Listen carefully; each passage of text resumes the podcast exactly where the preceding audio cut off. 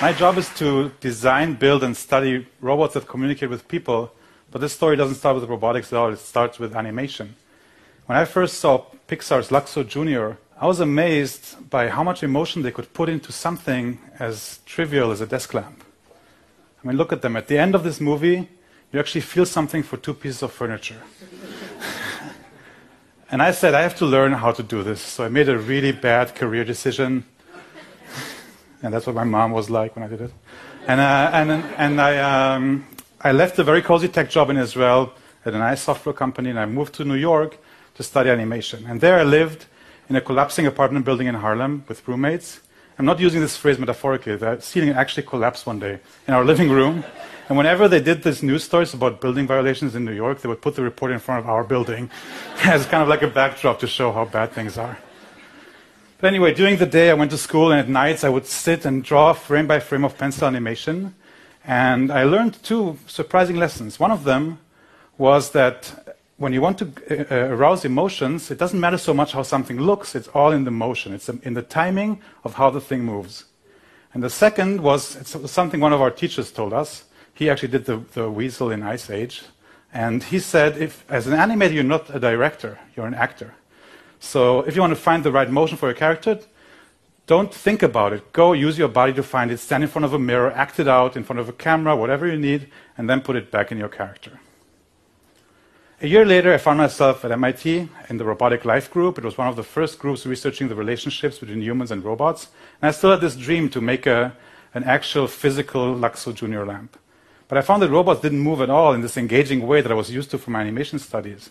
Instead, they were all, how should I put it, they were all kind of robotic. and, uh, and I thought, what if I took whatever I learned in animation school and used that to design my robotic desk lamp?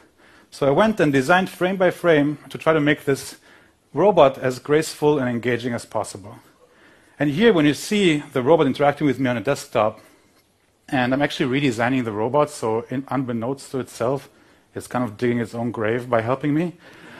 But um, I wanted it to be less of a mechanical structure giving me light, and more of a helpful, kind of quiet apprentice that's always there when you need it and doesn't really interfere. And when, for example, I'm looking for a battery that I can't find, in a subtle way, it'll show me where the battery is.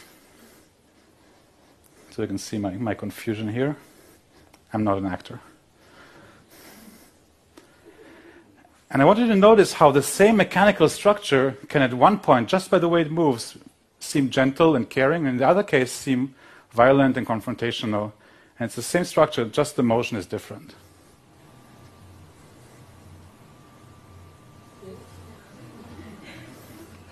You want to know something? Well, you want to know something? He was already dead. Just lay there, eyes glazed over. But moving in a graceful way is just one building block of this whole structure called human robot interaction.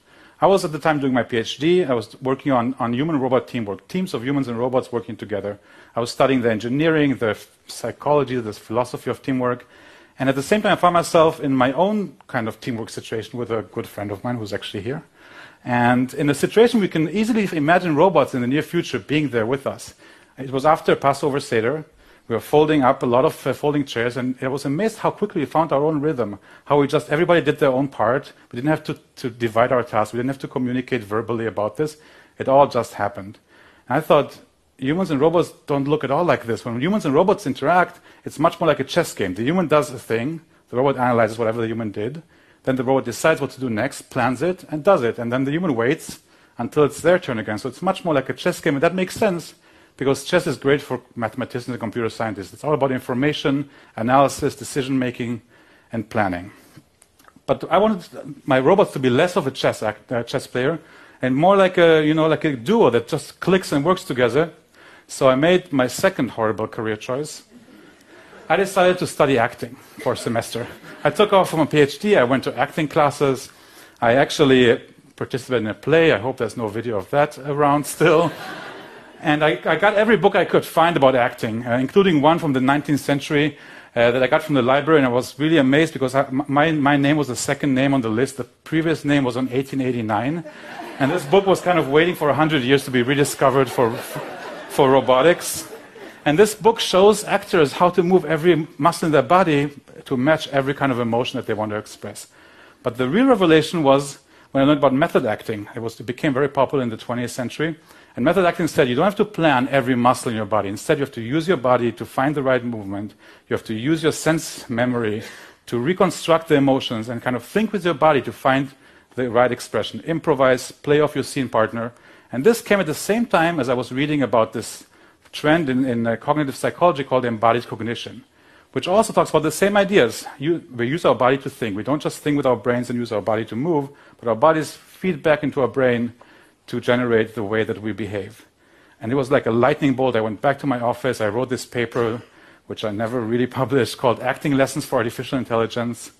And I even took another month to do uh, what was then the first theater play with a human and a robot acting together. That's what you saw before with the, with the actors. And I thought, how can we make an artificial intelligence model, uh, a computer a computational model that will model some of these ideas of improvisation, of taking risks, of taking chances, even of making mistakes, maybe it can make for better robotic teammates. So I, I worked for quite a long time on these models, and I implemented them on a number of robots.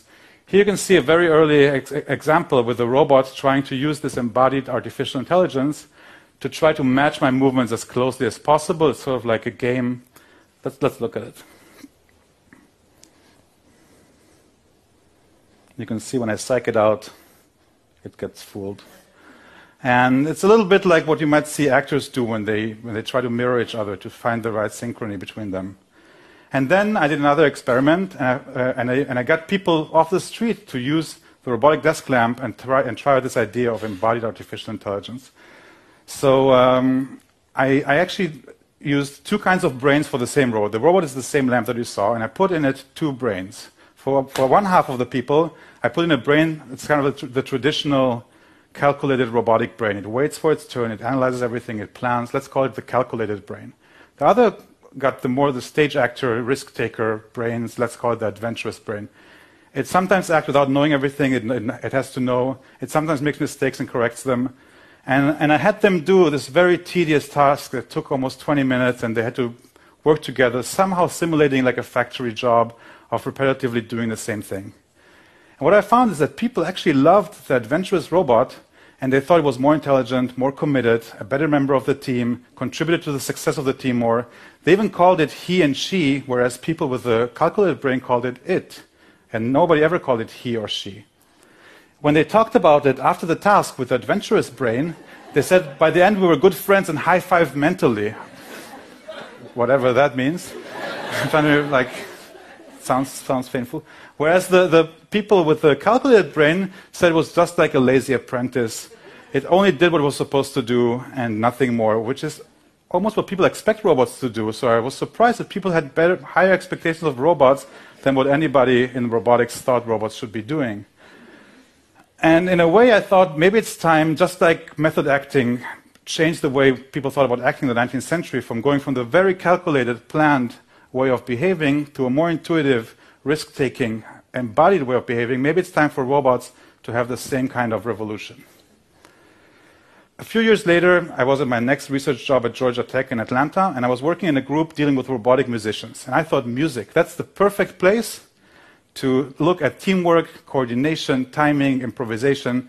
And we just got this robot playing marimba. Marimba, for everybody who was like me, it was this huge wooden xylophone. And when I was looking at this, I, I, I looked at other works in human robot improvisation. And yes, there are other works in human robot improvisation. And they were also a little bit like a chess game.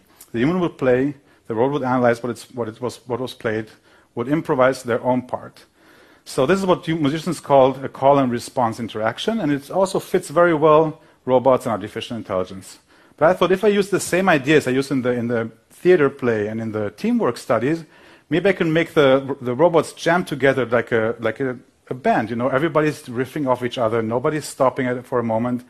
And so I try to do the same things this time with music, where the robot doesn't really know what it's about to play. It just sort of moves its body and uses opportunities to play and does what my jazz teacher when I was 17 taught me. She said, when you improvise, sometimes you don't know what you're doing and you're still doing it. And so I try to make a robot that doesn't actually know what it's doing, but it's still doing it.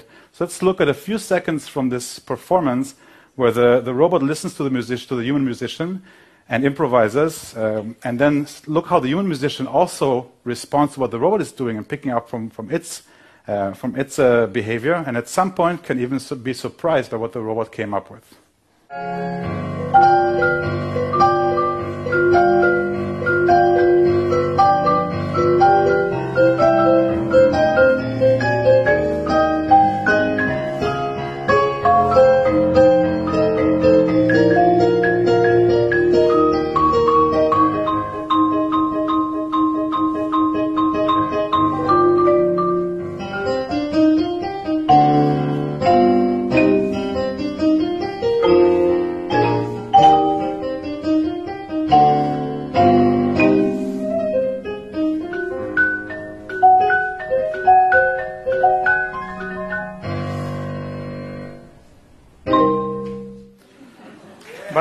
Really, um, thanks. But really, music, being a musician is not just about making notes. Otherwise, nobody would ever go see a live show. Musicians also communicate with their bodies, with other band members, with the audience. They use their bodies to express the music. And I thought we already have a robot musician on stage. Why not make it be a full-fledged musician? And I started designing a socially expressive head for the robot. The, the, the, the, head doesn't actually touch the marimba, it just expresses what the music is like. These are some napkin sketches from a bar in Atlanta that was uh, dangerously located exactly halfway between my lab and my home. So I spent, I would say, on average, three to four hours a day there. And um, I think. and, uh, and I went back to my animation tools and tried to figure out not just what a robotic musician would look like, but especially what a robotic musician would move like to sort of show that it doesn't like what the other person is playing, and maybe uh, show what, whatever beat it's feeling at the, at the moment. So we ended up actually getting the money to build this robot, which was nice. And uh, I'm going to show you now the same kind of performance, this time with a socially expressive head. And notice one thing, how the robot is really showing us the beat it's picking up from the human, and also giving the human a sense like the robot knows what it's doing, and also how it changes the way it moves as soon as it starts its own solo.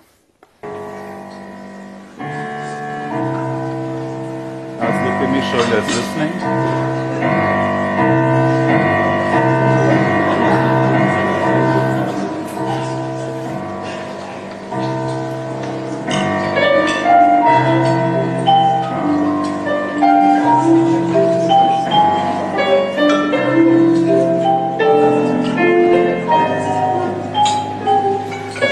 And now look at the final chord of the, of, the, of the piece again, and this time the robot communicates with its body when it's busy doing its, its own thing, and when it's ready to, to, to coordinate the final accord with me.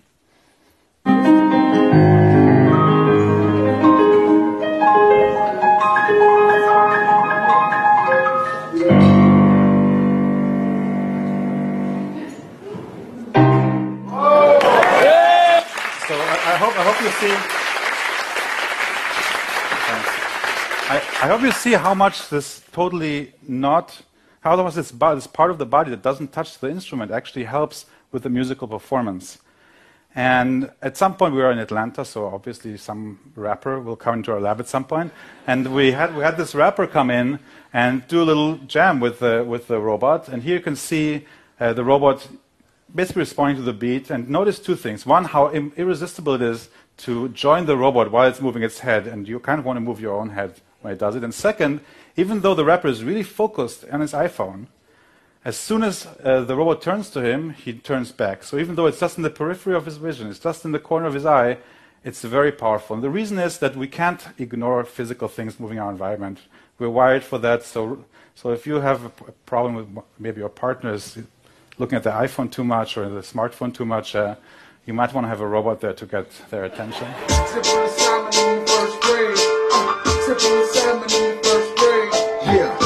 Susie, I can do that. Susie, I can do that. Simple assignment in the first grade. Uh, simple as Susie, yeah, simply. And to, uh, to thanks. And just to just to introduce uh, the last robot that uh, that uh, we've worked on, is it came out of something kind of surprising that we found. At some point, people didn't care anymore about the robot being so intelligent and can improvise and listen and do all this like embodied intelligence thing that I spent years on, on developing. They really liked that the robot was enjoying the music. and they didn't say the robot was moving to the music, they said the robot was enjoying the music.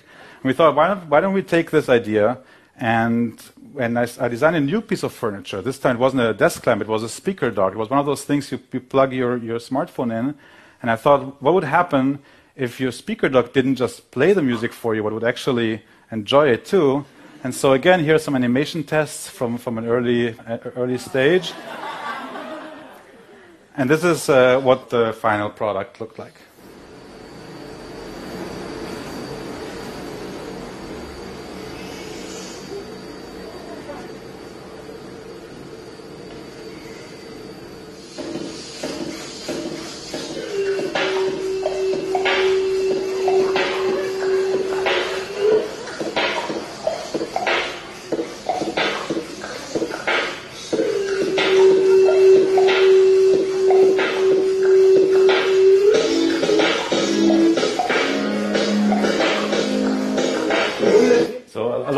Bobbing, a lot of bobbing heads. A lot of bobbing heads in the audience, so we can still see robots influence people.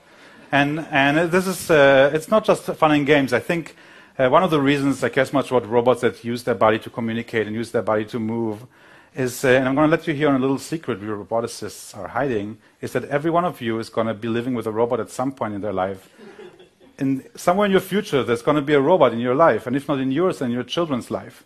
And I want these robots to be to be more fluent, more engaging, more graceful than currently they seem to be. And for that, I think that maybe robots need to be less like chess players and more like stage actors and more like musicians. Maybe they should be able to take chances and improvise, and maybe they should be able to anticipate what you're about to do, and maybe they even need to be able to make mistakes and correct them, because in the end, we are human. And maybe as humans, robots that are a little less than perfect are just perfect for us. Thank you.